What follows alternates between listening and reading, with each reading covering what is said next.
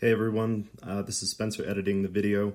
Uh, I had some issues with the audio uh, on my track specifically, kind of getting out of sync uh, about a half an hour or so in. So I apologize for that. I tried to get it uh, as clean as I could, but um, there are a couple places where uh, my voice overlaps. So sorry about that, guys. Hello, and welcome once again to episode 17 of Code Completion. We are a group of iOS developers and educators hoping to share what we love most about development, Apple technology, and completing your code. My name once again is Dimitri, and I'll be your host for this episode. And I'm joined today by my fellow completionist, Fernando. And Spencer. hello. So, before we get into our main topics, uh, Spencer, while we were starting up the call, I heard a familiar chime in the background. Care to chime in with what that was? Yes, that was um, a new uh, MacBook Air, which previously I said I probably wouldn't be buying anything, and, and yet here I am. Uh, I'm in the middle of trying to fix it. Uh, I've kind of broken it already. Uh, I had some issues. I bought it last night. Uh, I braved Black Friday to go sit in the Best Buy parking lot uh, for them to bring it out to me, and it was like an hour and a half wait. It was kind of long, but um, I have it. Started, you know, installing everything, and then my App Store downloads randomly wouldn't install. They would just sit on waiting for literally hours. Uh, so this morning I am trying to reinstall macOS, and uh, the problem is macOS has some weird issues right now with uh, just going into recovery mode and reinstalling macOS. It doesn't do it for some reason. It always errors out. So um, this morning I've been, you know, uh, making a bootable USB uh, from another Mac and trying to do it over here. So uh, it's been a fun morning, but uh, I, I hope that's not necessarily the case for everyone. I haven't really had much time to play with it because it's just kind of been in this broken state for the last 12 hours or so. Damn, that sucks. I, I know for the Yeah. machines that must not, be named, super stoked. uh, you could use Apple Configurator from another Mac to kind of reflash them uh, because they're all iOS devices. Yeah. No, I'm just kidding. well, I, I tried to do that, and it uh, oh man, it just said that it has another error. um, I tried to do Apple Configurator, but it would never go into DFU mode, so I'm not quite sure uh, what happened. And now my USB just said that it didn't work. It has the same error, so I guess I'm gonna have to get Apple Configurator to work. um, one thing you can always try is just like continuously reset that NVRAM. I don't know if there is NVRAM anymore. Um, brand new machines, Hmm. Oh, yeah, new architectures. Uh, so like reset that NVRAM, reset that PRAM, smash that uh, uh, system uh, power controller. What's the- SPM? Yep, yeah, SP-ROM, yep, or whatever. And leave a comment. Oh man. All right, well, and subscribe. So uh, if we hear uh, future tri- Well, chimes throughout yeah. the episode, we'll know you're debugging this issue. So keep us updated if you make I'll- any I'll- progress. I'll try to not do it during this, but I'll I'll let you guys know how it goes maybe on the next episode or something. Unless I have just like a big old thin and light uh, paperweight here going on. We'll we'll To be see. continued. To be continued. Make sure you listen Our, to our the next very own episode. follow up starting next episode. next time on Code Um, so that said, Yeah. a few weeks ago, Apple has decided to change the commission rate from 30% to 15% for all sales on the App Store. What could this mean? Um, so we kind of just glossed over this when it happened because we had way more interesting topics to talk about. Uh, but now that the news is kind of settled and we've heard lots of people's opinions, um, I wanted to hear what your uh, guys' take is on this change, uh, whether it's something that Apple is doing them, from the good of their heart, or if it's something that external pressures have kind of forced them to, and whether it even matters uh, in the long uh, in the long run. So, uh, Fernando, why don't you start? Mm, this is a difficult topic for sure. Um, just thinking about the facts, like it's I've I've seen on Twitter in my in my like immediate sphere that it is in general a very positive, uh, a a very positive thing for a lot of indie developers. Like it's a if you take into account like some weird percentages, it's not only 15; it, it goes up to like 21 percent effective, um, uh, like an effective raise for for for indies. So I think that's amazing, but I don't know. I'm I'm on the. Uh, I don't know if you guys have seen the uh, DHH rant on Twitter. no, uh, No. D- DHH is the creator of Basecamp, one of the creators of Basecamp. Uh, and hey, yeah, and hey, like partnered. Uh, yeah, yeah, the partner of Jason Fried's in general, like uh, financial things. Um, Yeah. And he's been very vocal about Apple, uh, and he he was very vocal about this, being like, "Wow, like nothing happened. It's just a fifteen percent for like, like he, stated that ninety eight percent of the revenue comes from non indie developers. So Yeah. this change is like, like it's just I don't know. I I, uh, I I'm always the negative part, which, which I hated sometimes. But it's like this. This doesn't seem like Apple trying. Like this was just so easy to give out. They don't put anything on the line. It's goodwill. They probably help a little bit their their case um, for the, uh, antitrust. like the, the the case that the U.S. government, yeah, the antitrust thing. So I don't know. I feel like this is too little, too late in general. It's welcome for sure, but it's too little, too late. Yeah, I, I kind of tend to agree a little bit. Um, you know, when I first heard it, I was like, "Wow, that's amazing." Um, I thought it was pretty funny that you know, like uh, Epic is specifically not a part of that, and which is kind of ironic because they're the ones that's like instigated this whole thing. Uh, but yeah, Very like Fernando said, uh, it, most of the App Store revenue doesn't come from that 98% or whatever of uh, developers uh, who will receive this 15% cut. So it's like it's like very PR, you know, wise looking very good, but realistically, Apple loses almost no money um, just because most developers don't make over a million dollars. Um, now that said, is it um, is it a million dollars ever? Is it a million dollars year. per year? So if in a year uh, you make year. under a million dollars, then next year you are eligible for uh, the fifteen percent. And this is a million dollars that you make, not that Apple has Okay. collected uh, and then paid you seventy percent of. So Okay. it's one So realistically, it's more of like sales, a little over a million. Um, but once Right. you pass that threshold, then the next year you're ineligible, uh, and you have to wait another year of being below a million for Mm. it to kick in again. Interesting. It's just I haven't it's looked just too much badly into that. designed, to be honest. Because it's like if you're almost at the cap on December, uh, it's probably Pull, better for pull your app to- off of the App Store. Yeah, That's weird. yeah, it is weird. Um, and now that you mentioned it that way, like the 98% and the two thing, I know I already said it, but when you said it, I was like, wow, so they're giving a tax break to the 1%. All right, 98% of the revenue, it's un, like it's unchanged. And the 1 and 2%, It's like, the oh yeah, you get one 15% though, but that's a separate problem. Right. Yeah, I don't know how to say that. No, but you're right. You're right.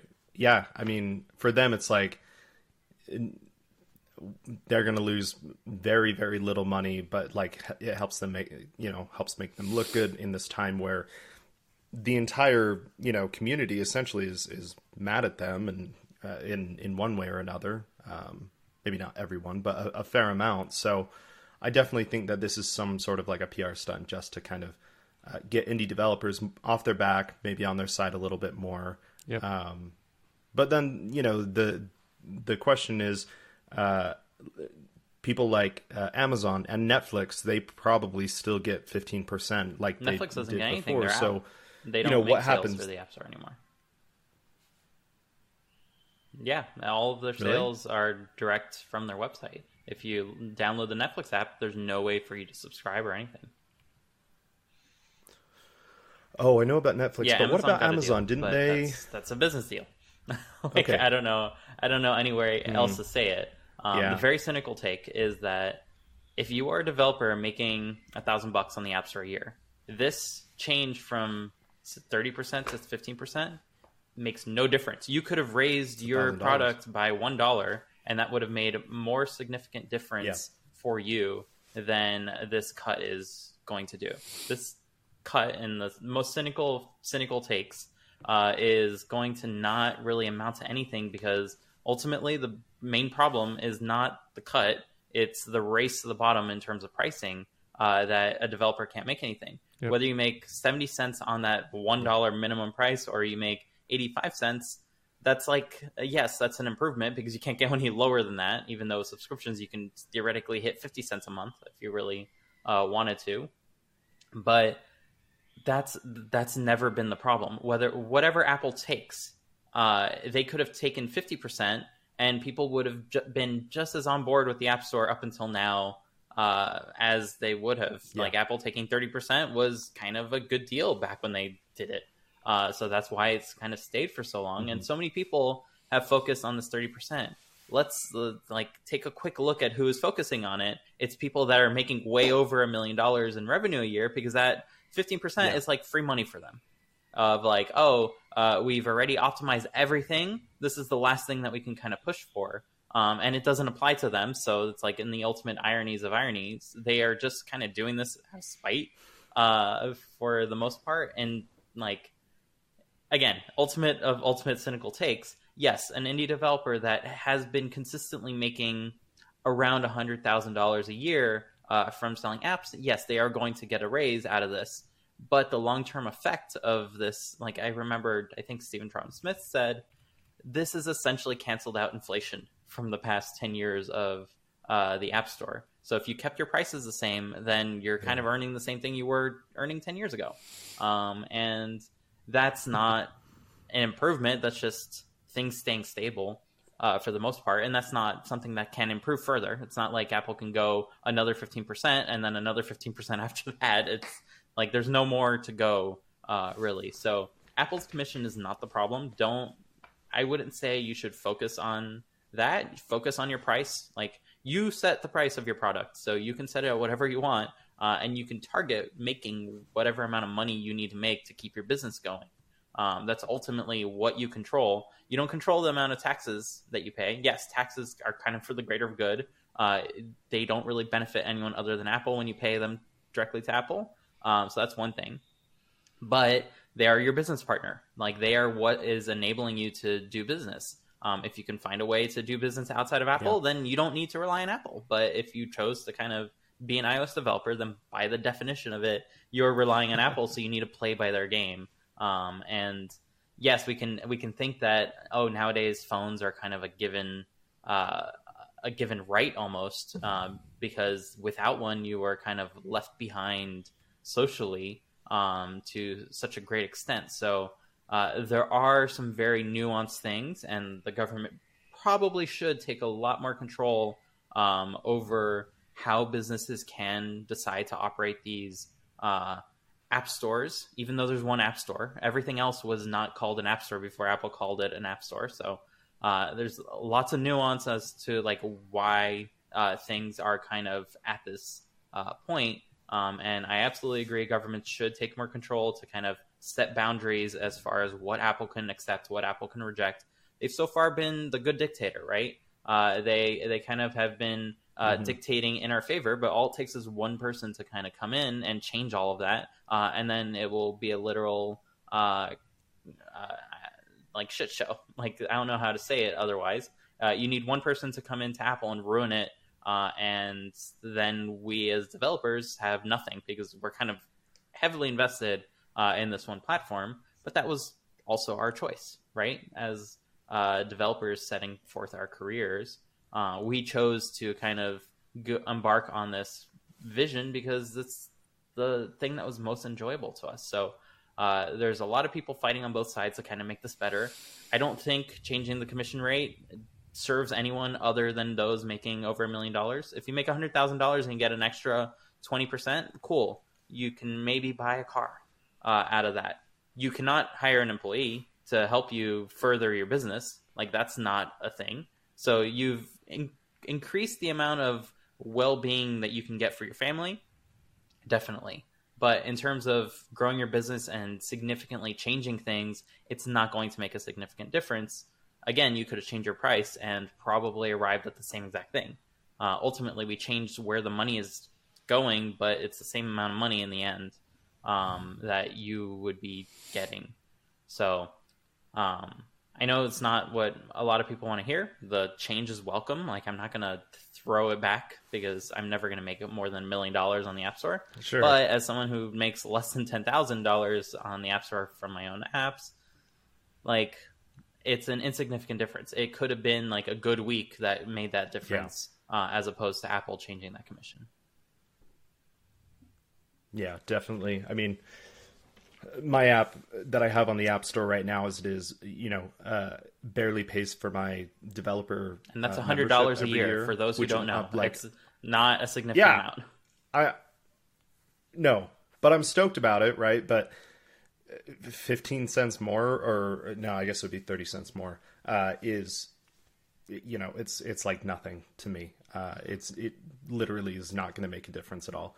Uh, so uh, my you know my dad had this like interesting um, uh, story that he would tell, kind of Dimitri, along what you were saying, where you know you changing your price is probably going to make a bigger difference. He would always say that. Um, so I, I live in Utah, and so you know we have a bunch of ski resorts here, and there's this one ski resort uh, actually really close to where we live, uh, the closest one. And for a long time, I don't know if this is like the 60s or 70s or so, maybe the 80s. Um, they they were just kind of going downhill, and they would keep hiking their prices lower and lower. Um, you know, it, to say, hey, you know what, we're gonna we're gonna um, be cheaper so more people will come. And it kind of had the opposite effect where uh, once they started kind of marketing themselves and saying hey uh, we are you know the same price or may, they may have put their price a little above other ski resorts that had like this perceived value of oh wow it's worth this amount of money not it's like oh it's you know $10 where everyone else is 30 or whatever um, so th- there really is like this weird psychology behind this perceived value of something. So you know if your app is 99 cents maybe put it on the store for $2 or 3 or something. And and honestly uh, that might make a difference where even though it's you know more expensive it's a couple dollars and most people are probably willing to uh, fork out that money especially if it has that perceived value of a few more dollars rather than just 99 cents which is the lowest price And you ultimately, if you have an app that is on the App Store and Apple's not featuring it, you're not marketing it, that difference, you're going to make the same amount of sales of the people that find it naturally. They're going to, it's going to be the same people, whether they bought it at a dollar, whether they bought it at $3. So you're going to increase your revenue. Um, ultimately, we are all banking as app, as iOS App Store developers. We are all banking on apps, Apple to feature our work because we're not product market, marketers. We are hoping that others will kind of take it and spread it by word of mouth because there's not much influence that we as a developer can have externally to say, uh, look at this great product that we built. You can pour huge amounts of energy into it, um, and ultimately, it's not going to be seen because there's a sea of apps out there, and like you have to struggle to get noticed. Um, and yes, you can play the SEO game of like trying to be the best uh, result on Google and things like that. Um, and if you know how to play that game, then you're not going to be struggling to begin with. Uh, so, um, like, I I think I think you've you've summed it up really well in the sense that this is like this is not Yeah. very useful. There's a lot of problems in the App Store, like the transparency during your review, the um, uh, like uh, starting with a review of Pignus, like that totally totally sucks. Like not being able to do anything when they say no, you got to change this, and you're like, but I didn't have to change it like three days ago and now you get a different reviewer or they're they're implementing the rules differently that's very very frustrating. Or like no viable upgrade path. Like do you want to see indie developers happy? Make make it so that you can purchase an upgrade so that they can keep doing what they did for in the mac for years like tweetbot had to develop brand new apps and then i'm pretty sure they lost a sizable chunk of their people when when migrating from one app to the other like if apple were to do uh, to give us a, a viable upgrade path, that'd be amazing. Or, I mean, you could also like have uh, a TikTok for apps. Like, give me something that like because a, a, an indie developer can't develop that. Only Apple has the the like Apple has the monopoly on app presentation and app store, everything related to the app store. So why don't you give me something that just like you said, Dimitri, gives me exposure to people? Like an editorial, a feature is really amazing, but it takes time, it takes resources from everyone. Writing the editorial, getting the uh, the uh, assets from the developer, uh, getting the interview, getting blah blah blah. Like all of that takes a lot of time. Give me something that you can just blast to a billion people, and it doesn't have to be the same. Like just open up your phone. If you have a widget, you can see the app of the day, uh, the most recently downloaded app in your uh, radius. I don't know. Like there's plenty of other really important issues that Apple should be solving that they're not. And this just reeks of like hypocrisy. Like they're just doing it because of the Epic thing, because of the antitrust thing. Yeah, it's a quick Like, solution. It's very, very frustrating. Um, yeah. And they are steadily making progress. Like there were features to kind of see apps that are in use in your general area. So it's like what is in use by the people around you, basically, rather than the the general populace. They are doing a lot more features, and they're not featuring one thing for seven days straight. They're featuring different things multiple times a day, um, and they are they've drastically improved app review. They have a new system where they can go and uh, submit an appeal uh, publicly, um, so that way you can go ahead and uh, get that improved. So they are making progress, but the 15% is not really where we want to see that progress publicly displayed. We want to see the progress in the other areas. It's it's a very frustrating experience. I think the well, yeah, I'll say one more thing. It's very frustrating for people to defend Apple on the internet for things like this. We're all like we're all in a out of like what what is the watered down version of a cult? like we're all in this. Yeah. We, we've all drank the Kool Aid. We we all want to see Apple succeed. We're like we're Yeah. in here for for the long haul.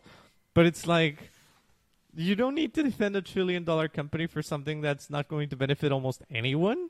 There's huge problems that we need to solve, and this is not one of it. So I don't know. Very very frustrating. Okay. So, uh, segueing to a different storyboard, if you will. Um, if you wanted to start development on the Mac, so as an iOS developer, kind of jumping to this brand new platform that apparently all iOS apps are now available on on M1 Macs. Um, Can go. Wait, can we pause real I need quick? to interrupt. Sorry, Yeah, can I can I Fernando. Uh, yeah can I step out for like 15 seconds? Oh, got it. yeah. I'll be right back, yeah. and we can restart that thing. I'll be right back. Oh, now Fernando's gone. For Yeah, me. I don't know if he closed his window, which would have been problematic. Oh, I thought he said, "Give me 15 seconds to say something." no, yeah, you're good. I it took me a second too. I was like, oh, he literally means to close the door. Hello. Hi. I thought you meant you needed 15 I left seconds door open. to like say something. That's why I was oh, like Oh, no, no. Waiting. Oh, that's why you said like, do you have Yeah. anything else? And I was like, uh, no. All right, Right. yeah. okay, it was literally to close the door. Okay, Got it. sorry, I'm back. I, Yeah. I skimmed over that first part of the sentence completely. You're good. No Sorry to cut you off there.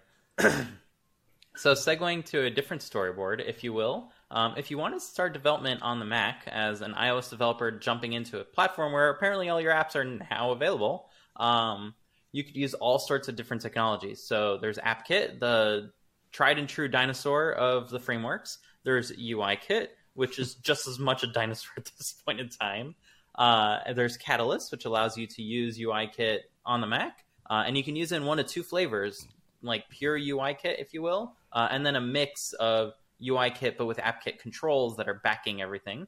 Uh, you have Swift UI that you can use either via AppKit or via uh, UIKit, or access AppKit controls via UIKit in Catalyst that are not available in UIKit. So lots of options that are available to you as a developer nowadays. What do you choose? So, uh, have either of you kind of jumped into this wild, wild uh, west of Catalyst on the Mac? And what do you think about all these options? Uh, I, I began to very briefly, uh, sort of when it was uh, it- when it came out, and also I I tried to use the um, the what what did he call it? The Marzipanify that Steve Troughton Smith uh, came up with before you know Catalyst was even like an official thing that you could do. Um, it's really cool. Uh, I think the biggest thing with me, uh, for me, is um, unless you put in a lot of work, which I I completely honestly haven't, um, uh, to you know make it feel like a Mac app. Uh, it feels like a half baked app to me, and it kind of feels like more or less on the same page as like an Electron or a React Native app, where it doesn't quite feel like a native Mac experience. Way more performant, to be Um, completely fair. and like true yes yes absolutely more performant but just you know feeling wise it's like okay it's a single window probably uh, you know you don't get sort of a lot of just automatic mac os features that you would get if it was like a real real mac app uh, so for me whenever i you know want to make a mac app i tend to lean towards just using appkit um, not to mention i am much less familiar with mac os than i or mac os development than i am uh, UIKit, so it's like an opportunity for me to learn. Uh, but it's it's really interesting this dynamic now where it's not just like Mac apps have AppKit, uh, iOS apps have UIKit, but we have this like whole kind of spectrum now that you can be on. Um, and for me, uh, you know, when Catalyst maybe uh, grows, or maybe I just haven't looked into it enough, but I, I have tended to shy away from it. Um, that said, I, I think Swift UI is great, although uh, I have noticed quite a few just random uh, user interface kind of bugs in iOS 14, and I would assume that's because of Swift UI. Uh, for example, in widgets, uh, like the um, I, I can't remember what they call it, like the smart widget where you can kind of scroll through different The widgets stack, in a single one. That one is buggy for me right now. Yeah, the stack. Um, my HomeKit uh, panel doesn't work on my on uh, my control center. So, and I'm fairly sure those are all Swift UI things. And so, uh, if, if Apple can't get it right, it's like, do I really want to start using this right now? Does this need to be fleshed out a little bit more? Uh, I think in iOS 14 they brought a ton of awesome uh, Swift UI features like the lazy grids and everything that makes it uh, a lot more viable than version one was. But still, uh, I just feel like I would rather stick with UIKit that has been fleshed out for a UIKit? decade, and I know that it's going to work. UIKit. AppKit has Or- more than a dec- decade. Oh, you did said I say UIKit, AppKit? but you No, no, no, initially didn't. said AppKit for starting out. So, which is it, Spencer? Oh, Oh, sorry. I missed it too. UIKit for iOS apps Okay. is kind of what I'm going for. Um, AppKit obviously has been around for much longer. I, yeah, my bad. So yeah, I don't know. It, it's it needs to evolve a little bit. It more, does. in my opinion. Yeah, I agree. I mean, I, I haven't touched it a lot, uh, but in general, I think Apple is Apple is I feel correctly resisting the standardization of everything. Uh, they are like if they really wanted to, they would have brought in something like that unifies all of the platforms. I don't think Swift UI is that.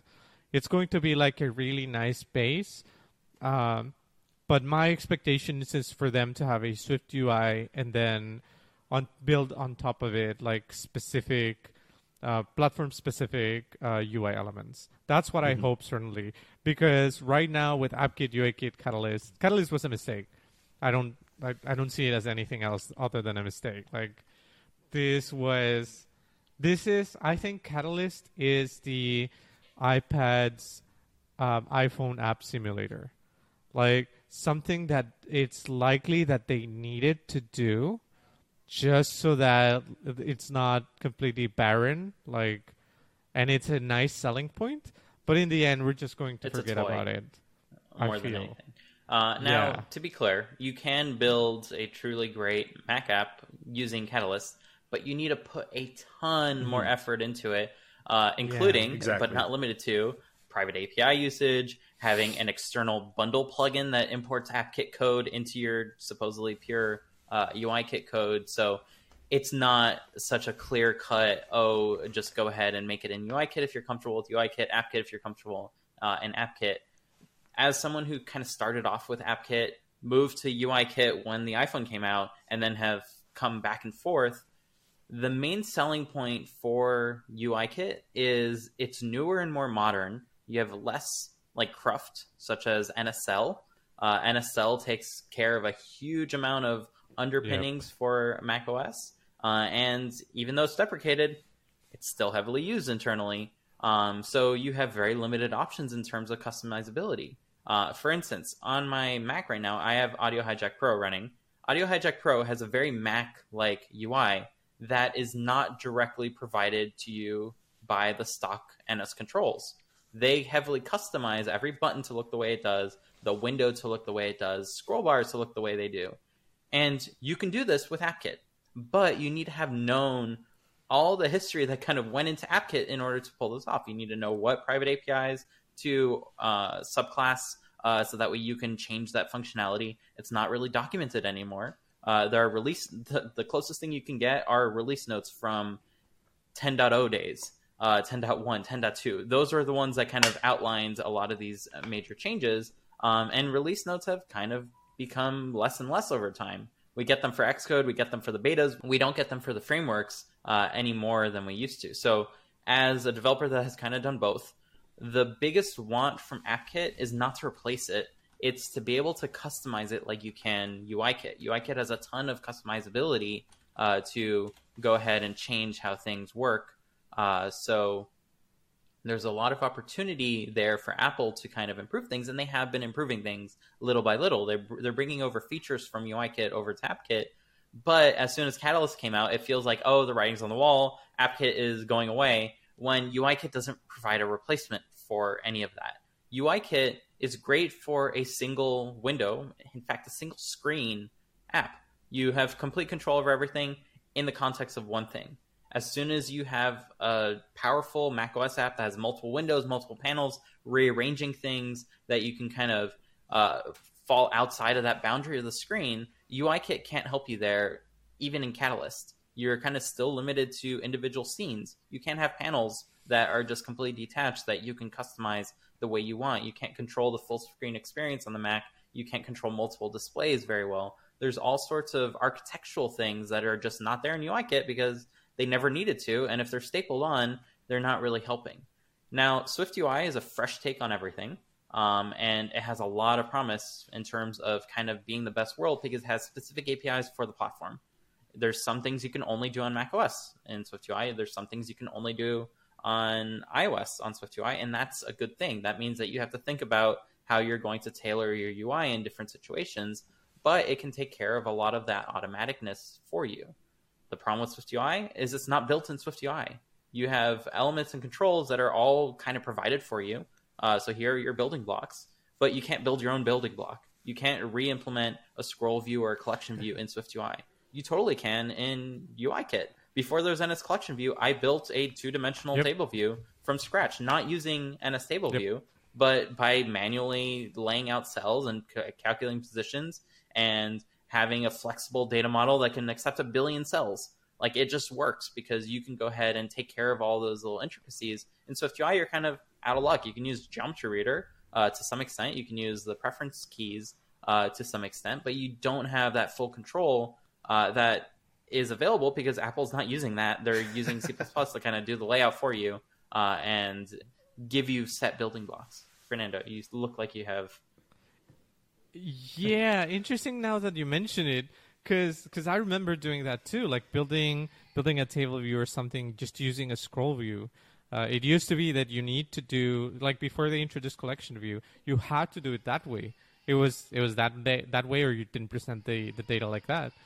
Um, but and with Swift UI, it's very different. Uh, it's Lego pieces. Like this is mm-hmm. your Lego block, and that's it. I remember with UIKit, the only thing that mm. in the many many years of UIKit up until that point that was impossible to pull off yourself was the background blur that w- was introduced in iOS 7. You could literally build mm-hmm. out any component from UIKit using UIKit up until that point. Like they Apple wasn't doing anything special under the hood. There was no magic. Like, yes, there were private APIs to uh, use scroll views and table views in special ways that Apple's doing. Don't like it? You could build your own table view, and you can control that experience better than Apple could provide. you're on your own in terms of updating it and keeping it maintained. So it's a complete separate topic. But you could do it if you wanted to. Um, and if you didn't use private APIs in the process, it would continue to work just the way you coded it. It wouldn't change over time. Uh, Swift UI kind of doesn't allow for that. So until it can go ahead and do that, it's not a viable replacement for either. It's an addition, definitely. Swift UI is awesome on both AppKit and UIKit for making very custom looking like widgets and controls on screen, just like core animation was when it just came out. It was like, oh, hey, you have this layer hierarchy, have at it. But you can't really introduce uh, like views back into that. It's, you just control the layer hierarchy from that point forward. Swift UI goes a little bit further. You can mix and match and reintroduce. The only thing missing is kind of mixing and matching between UIKit and AppKit. Apple uses this internally, uh, which is like with the um, there's an idiom basically when you make a Catalyst app. Do you want a UIKit Catalyst app or do you want a Mac like Catalyst app, which will use NS controls and things under the hood to give you native uh, metrics and layout uh, that is kind of comfortable for Mac users. Now, you can't go ahead and put in your own controls into there, and you can't do the opposite. The best of both worlds would have been uh, you're on the Mac, you have an AppKit app, you want a UI uh, view controller that you can just kind of present and show in a specific spot, go for it. You want to put NS controls inside of that UI view controller, go for it. That would have been the sweet spot, I think, that kind of allows for the most flexibility and allows developers to kind of build the best apps that they're comfortable building. Like there's a lot of AppKit that is just a mess if you want to customize it, and it's control and cell. Uh, but the rest of it is architecturally sound. It's built for making powerful apps from since the 80s. Like this is like a long time coming uh, that AppKit has been building on upon itself. UIKit mm-hmm. is a branch from AppKit. Like it's taking the best ideas and kind of building them, but it was specific to the iPhone. Uh, it kind of got stapled onto the iPad, and now it's being stapled onto the Mac. Uh, but yeah, it's not really a replacement I, I think, for either. Um, I'm so not I would necessarily really worried about the direction. Uh, I think Apple has a pretty good track record of uh, overall uh, evolving things and, and, making things work well. But I think it's it's going to take a little bit of time where uh, it just doesn't quite feel as fleshed out as it could be. And hopefully, within you know the next few years, we will get something like that where all of these these different uh, UI frameworks are sort of more intercompatible, where you can choose the best thing that's that's uh, that works for your situation, and and it isn't just like this, uh, you know, high level overlay, uh, you know, abstraction layer over whatever framework you're using, and you don't really have much control because that's where you know, uh, like you said UIKit, AppKit, you can make basically anything, and that's the cool part. It's more work, but Swift UI doesn't allow for that. It would be nice for you to be able to do that if you wanted to, but also, you know, if you don't care, then let Swift UI handle it. But give you that option at the very least if you wanted to. Um, so I think, you know, uh, oh yeah, I mean Swift and, mm-hmm. Uh, with very little UI code, I think all sorts of you know coming really, from really cool all of us from Lambda School, like, we probably it, all it's doing things that are impossible that, in the other ones. Uh, we're able to make some really incredible apps with Swift UI uh, in very little time, uh, and I think we've all probably done that as well. Uh, you know, the issue is when you start getting into a more complex app, then it, it becomes just like either near impossible or impossible to do something. So great for uh, smaller things, but you know, as soon as you start needing to make something complex, then uh, that's where it becomes a little bit less uh, uh, viable, I suppose. Fernando, so what's the verdict? If you're making a Mac app, what framework do you use? If it is a Mac app, I would start with AppKit. Yep, definitely. Uh, if you're if you're moving from an iPhone or iPad app to the Mac, I would still do AppKit, yeah. but I would try to make everything uh, everything I can a framework. Like all the business logic, all of the modeling, like everything. Just try and make it a framework. It may it it's probably going to be annoying, but it's going to be higher quality for sure. Um, and just to address uh, one point that Spencer made, um, I am not I don't have high hopes for this.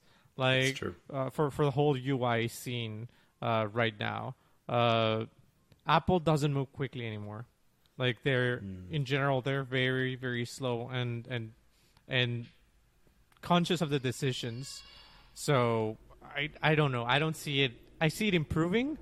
I don't see it like collapsing into one or two big frameworks again. Uh, I think I again I think Catalyst was a mistake. I don't know if Swift Yeah. UI was a mistake at this point because it feels new and it feels like amazing. Uh, but we already have like what's going to happen with AppKit, what's going to happen with UIKit. The fact that we're asking asking like, well, what of these four frameworks should I use for developing for UI? Like, Yeah, that's and insane. oh, know, by the way, in five think- years, Doesn't they're- make one sense. of them They're is going all to be gonna thrown out. Don't I pick the don't wrong one. it- it's just like Objective C. It's Yeah, like exactly, Just because we have this new So, thing, this uh, new language, it's not like Objective C has gone anywhere, and it's it's still widely used, including you know uh, in in many many large apps. So I I hope that it doesn't just Mm-hmm. you know UIKit or AppKit doesn't just go away. If anything, I think they'll probably continue to evolve together, and just the the compatibility within them all uh, will get better, hopefully. Yeah, and even if one framework does get deprecated, it will be supported for a very long time. Apple has been excellent with this, but it's as if the writing is starting to appear on the fogged window of uh, AppKit is on this way out. Um, and it's not clear if UIKit is the best replacement for that. Um, and it's clear that SwiftUI is not there yet. Um, like it could be one more year, and then SwiftUI has all the capabilities to re-implement everything itself. And then at that point, like might as well just go all in uh, with that because it can it can it, it's dogfooding itself in a way. It's not relying on AppKit. It's not relying on UIKit to provide a scroll view. Um, it's just implementing a scroll view by itself. Uh, so if we can get to that point, then it will be clear like what direction to go in. But as it is now, it's very, uh, very much an unknown. But because it's an unknown and Apple's not giving a clear guidance, that also means that use what you're comfortable with. Ultimately, um, nothing that we have today is going to go away significantly over the next few years. And unless you think your product is going to be a juggernaut that's going to be uh, selling for 10 years straight, uh, like it's not really that big of a dish- an issue. Uh, if it is selling for 10 years straight, you are hopefully making enough revenue to keep that process going as you make your UI refreshes over time. You can switch to different technologies, and that's up to you as someone writing apps. Uh, so the opportunity Yes, is there. good way to sum uh. I just think it would be nicer if things were nicer. okay, so this week's episode is brought to you by Pennant. Calling all sports fans. Want to keep track of the season, but there's so many teams and not enough time? Check out Pennant. Pennant provides sports standings at a glance. Pennant displays league standings as a simple bar chart where the best teams rise to the top throughout the season. Of course, you can dig in deeper with team stats, game results, and more. Version 10 introduced the all new customizable My Pennant view, where you can build a wide selection of visualizations for any sport, division, or team. Unlock Pennant Premium to add as many blocks as you'd like and put all of any of them on your home screen as a widget. Whether you follow MLB, NFL, NBA, NHL, or MLS, Pennant has you covered, with more sports and leagues coming soon. Thank you so much to Pennant for sponsoring Code Completion. Download Pennant on the iOS App Store today to give it a try. So now that we've gone through our topics, it's time for Complete the Code, where we quiz our listeners on your knowledge of Swift, Apple, and all things development. So we have a winner for last week, Cody Morley, who said this was the coolest rabbit hole they've been down for a while. Um, and this is regarding uh, arc4random and what its etymology was. So, uh, although now referred via a backronym, a replacement call for random, uh, this is but a mnemonic, mnemonic, one of those hard English words, uh, as uh, the original implementation was based on RC4, known as Rivest Cipher 4. That said, the algorithm was originally a trade secret, eventually spilled to the public, and the name was subsequently trademarked, leading to a different namesake, ARC4 or alleged RC4. The implementation of arc4random has since changed and now uses AES under the hood on Apple platforms, but that's how it got its name uh, in all the craziness that is uh, technology history. So since Ben is out uh, this week, we'll be back with a new code, complete the code uh, next week. So if you have any ideas for good uh, complete the codes that you'd like us to quiz our audience with, please send them over to us, DM us at Code Completion um, on Twitter, uh, and we'd love to share them uh, and give a shout out to anyone who has good ideas for complete the code. So uh, that leads us uh, to our final uh, segment, compiler error, a segment where I get to test my fellow completionist knowledge about Swift, Apple, and all things development. Okay, so this week, Great. Uh, by Fernando's special request, we have esoteric Objective C standard library uh, features. Great. So let's go to the first one. Tagged pointers encode their entire object into the non addressing bits of a pointer, ultimately allowing faster allocations for specific hard coded classes known by the runtime. Statement number two NS Zone's primary purpose was to allow objects to be allocated within the same memory page, so swap would be fast, and those objects could be freed in one go. Statement number three NS Proxy is a non NS object base class that allows for message dispatch to be easily redirected to another object, but does not have an initializer implemented for subclasses to fall back on. And statement number four underscore underscore NS Atom is a special class that is ultimately the Boolean opposite to nil. Any message you send it will always return an underscore underscore NS Atom, which is very intentionally equal to one. So, uh, Fernando, since you did so well last time, why don't you go first? the returning champion. Uh, so yeah, uh, this is an interesting one. Uh, I don't know. I don't know. Bum, bum. Tag pointers does sound like like it would make sense. Um, I don't know why it comes to mind. NS string, the uh, there's specific name for the strings that you allocate using the at sign and the quotes. Um, it does seem like like it would make sense. Um, NS zones purpose does seem to make sense, though my spider my Dimitri sense is tingling on that one. Uh, I'll leave that for for later.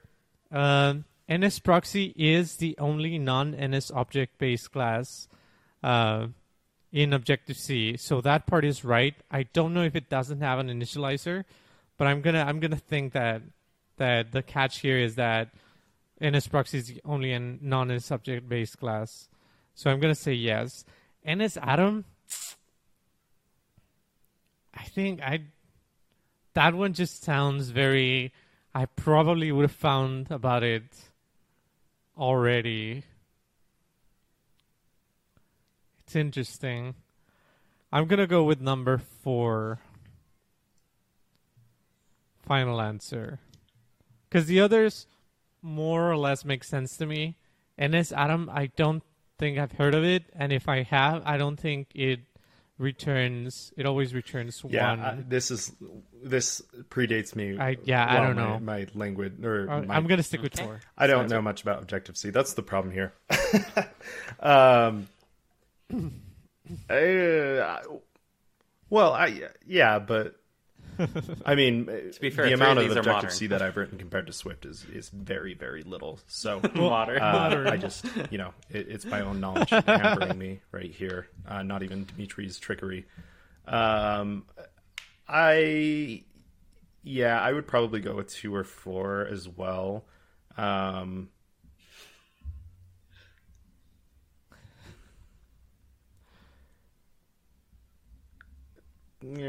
I guess I'll go two, uh, just so that we have uh, we cover fifty percent of this.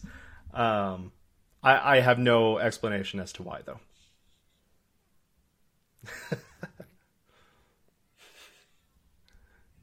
That's good. Sounds good. So to be completely fair, these are esoteric Magic. features as a as a prefix with. So uh, most Objective C developers are not at all expected to know any of this. Um, it's not something that you really need to use in your day to day life as an Objective C developer. It's very much in the academic space of like how this works under the hood. Um, that said, uh, let's go ahead and take these in order. Uh, so let me find my shade. There you go. I have a layer called shade. So this is a sketch document if you don't know. Uh, and I'm just kind of like toggling on layers as we go to kind of make it an animated presentation. Um, so let's start by number one. So tag pointers encode their entire object into the non-addressing bits of a pointer, ultimately allowing faster allocations for specific hard-coded classes known by the runtime. So this one is, fortunately for me, the compiler error. Uh, so there were two Ah. bits to this that I uh, tweaked to your downside. Uh, the first one is that tag pointers don't just encode their object into the non-addressing bits of a pointer; they use the entire addressing space of the pointer, uh, which is just a number. So it's a it's a uh, 64-bit uh, number on 64-bit platforms, which means there are lots of bits in there. Um, so the way this works is memory is aligned to a word, which is I think 16 bytes. Um, I could be mistaken on modern platforms, but I think it's 16 bytes. So if you have a pointer to something, it's always going to be in 16 byte increments, which means that the least significant bits in the pointer are never going to be anything other than an increment of 16. So you have a few zeros that you can just go ahead and manipulate there that are just not going to do anything because the CPU is going to ignore them, frankly. One thing you can do is set the least most significant bit to 1, and that will turn it into a tagged pointer. So basically, when Objective-C message send sees something that matches that one there, it will go ahead and just hijack the entire system and say, okay, this is a tag pointer. Let me look at the next few significant bits to see what kind of tag pointer it is. And depending on what it is, we can go ahead and determine if it's an NS number, an NS string, uh, and so forth. Now, the second uh, sneaky thing I sneaked into here uh, was that it's specific to hard coded classes known by the runtime, and this is also false. So, tags, uh, I think 0 through 6 included, uh, refer to NS atom, 1, NS string, NS number, NS index NS managed object ID, and NS date and allow for the remaining 60 bits. So think about it this way you take four bits to encode one of those numbers, including that tag, and the remaining 60 bits out of 64 bits, you can do whatever you want with. So strings will encode strings in there, numbers will encode anything other than a double, uh, basically, uh, in there, um, dates, uh, and so so forth.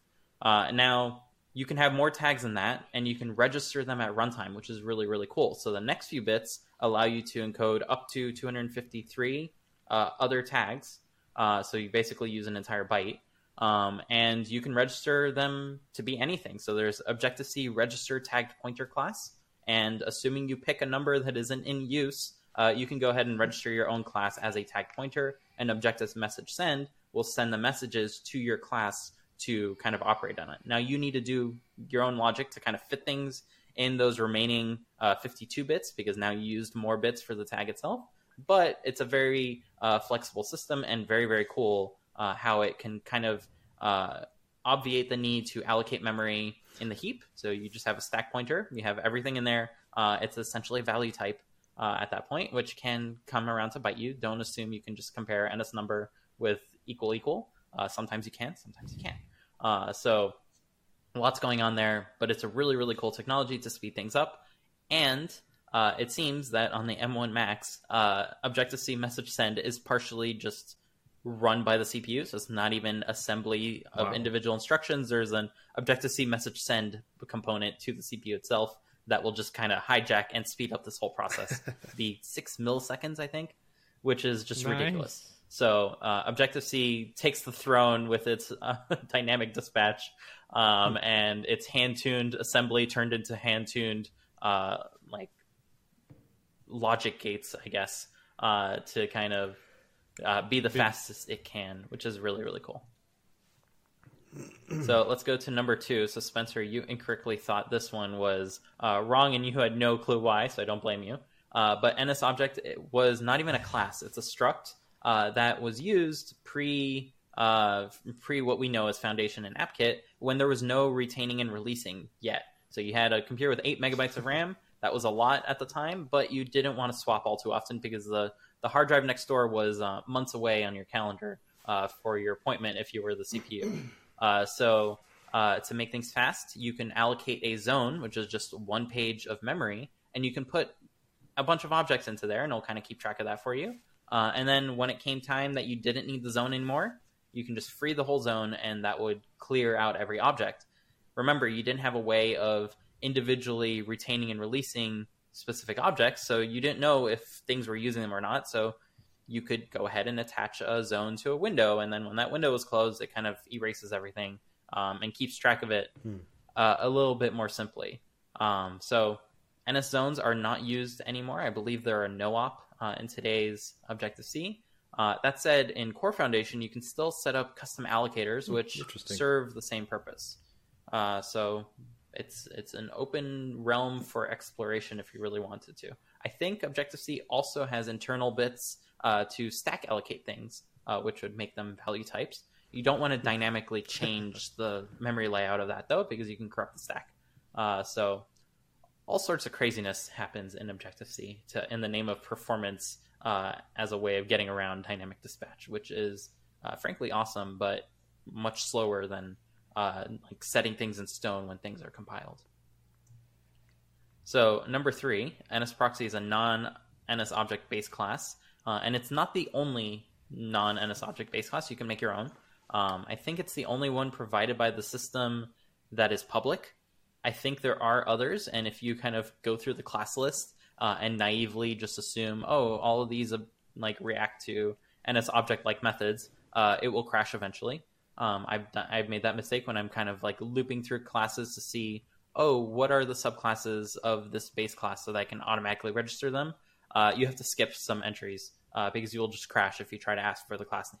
Uh, things, basic things like that. Um, so there are other ones, but NSProxy is special in that it implements the bare minimum of an NS object and nothing more. So it doesn't implement init. So that way, if you're proxying an object and you need to proxy that init, uh, it will go ahead and proxy that properly. Um, so uh, it kind of leaves you to yourself to kind of allocate enough storage using a special method name that's not used by the object you're uh, proxying. Uh, but other than that, it kind of doesn't implement much else. So gets the basic runtime logic implemented using the NS object protocol, which is similarly named, gets all this stuff done. Uh, but it just does that. So it's a very cool class, very specific use cases, great for kind of sticking yourself in between delegates and things like that. Uh, so do check it out. It's not hard to kind of make use of. It's fairly well documented, I think. Um, check out Mike Ash's blog uh, as usual for kind of more knowledge on how to mess with these things. But it's all public API, so it's well supported. And this brings us to ultimately number four, which Fernando, uh, you had deep suspicions of. So to be fair, this is a private class. Uh, if the single underscore didn't like make that clear, the second underscore was like the the nail in the coffin in terms of this is not public. Well, I didn't. I didn't think of it that way because you have to use underscore underscore block Very true. uh, when using. Yeah, so I was like, I'd never. so that's to get around C. I, I think it's a not- lie. Yeah. yeah, so it used to be that Apple said, "Hey, don't use underscores in any of your property names or any of your variables because like we reserve Mm-hmm. that." Uh, eventually, it turned into like your instance variables. You can use underscores because I, we know you're trying to be like uh, Apple Senpai over here, so you want to put underscores on your variables too. Um, so, like, they've kind of loosened that, and they're used internally by @property. Uh, so that's kind of allowed, but that means that Apple's internal internal stuff now has two underscores. If you ever look at class dump uh, to kind of see the newer stuff, um, and NSAtom is a special class that's hard coded by the runtime, and it's a tagged pointer with a single one uh, at the beginning. So if you remember the tag pointers, it's the tag for NSAtom is zero, which means the tag of one, the first bit is a one, the next bit is a zero, uh, and then the rest doesn't really matter. The point of this is it's the Boolean opposite of nil. So if you send any message to nil, you get nil or zero. Same thing. If you send any message to NSAtom, you get one or NSAtom. It's the same same thing internally.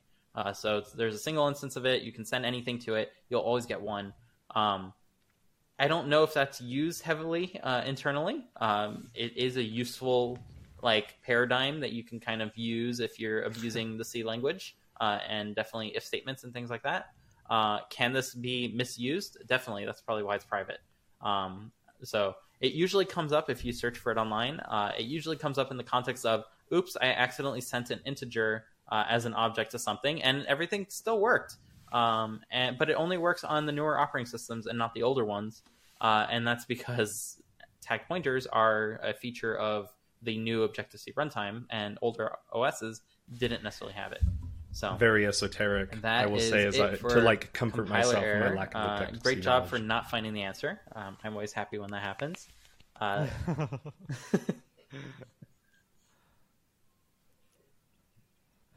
The last one was the best. This is probably the worst. Yeah.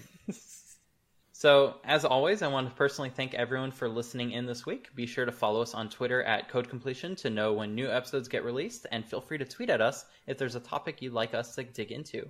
Most importantly, as a small podcast, please be sure to share this with all your friends and family who are also interested in any part of the app process of app development. Uh, it's your support that enables us to continue doing this, and we hope to grow a healthy community around everything we discuss. So, once again, I want to give my thanks to Fernando, who's at From Junior to Senior. That's F R O M J R T O S R on Twitter. And Spencer, who's at Spencer C. Curtis. That's S P E N C E R C C U R S U R T I S. Blah. Uh, for joining me this week. Uh, my name, once again, is Dimitri. You can find me at Dimitri Bouniol. That's D I M I T R I B O U N I O L. And we'll see you all next week.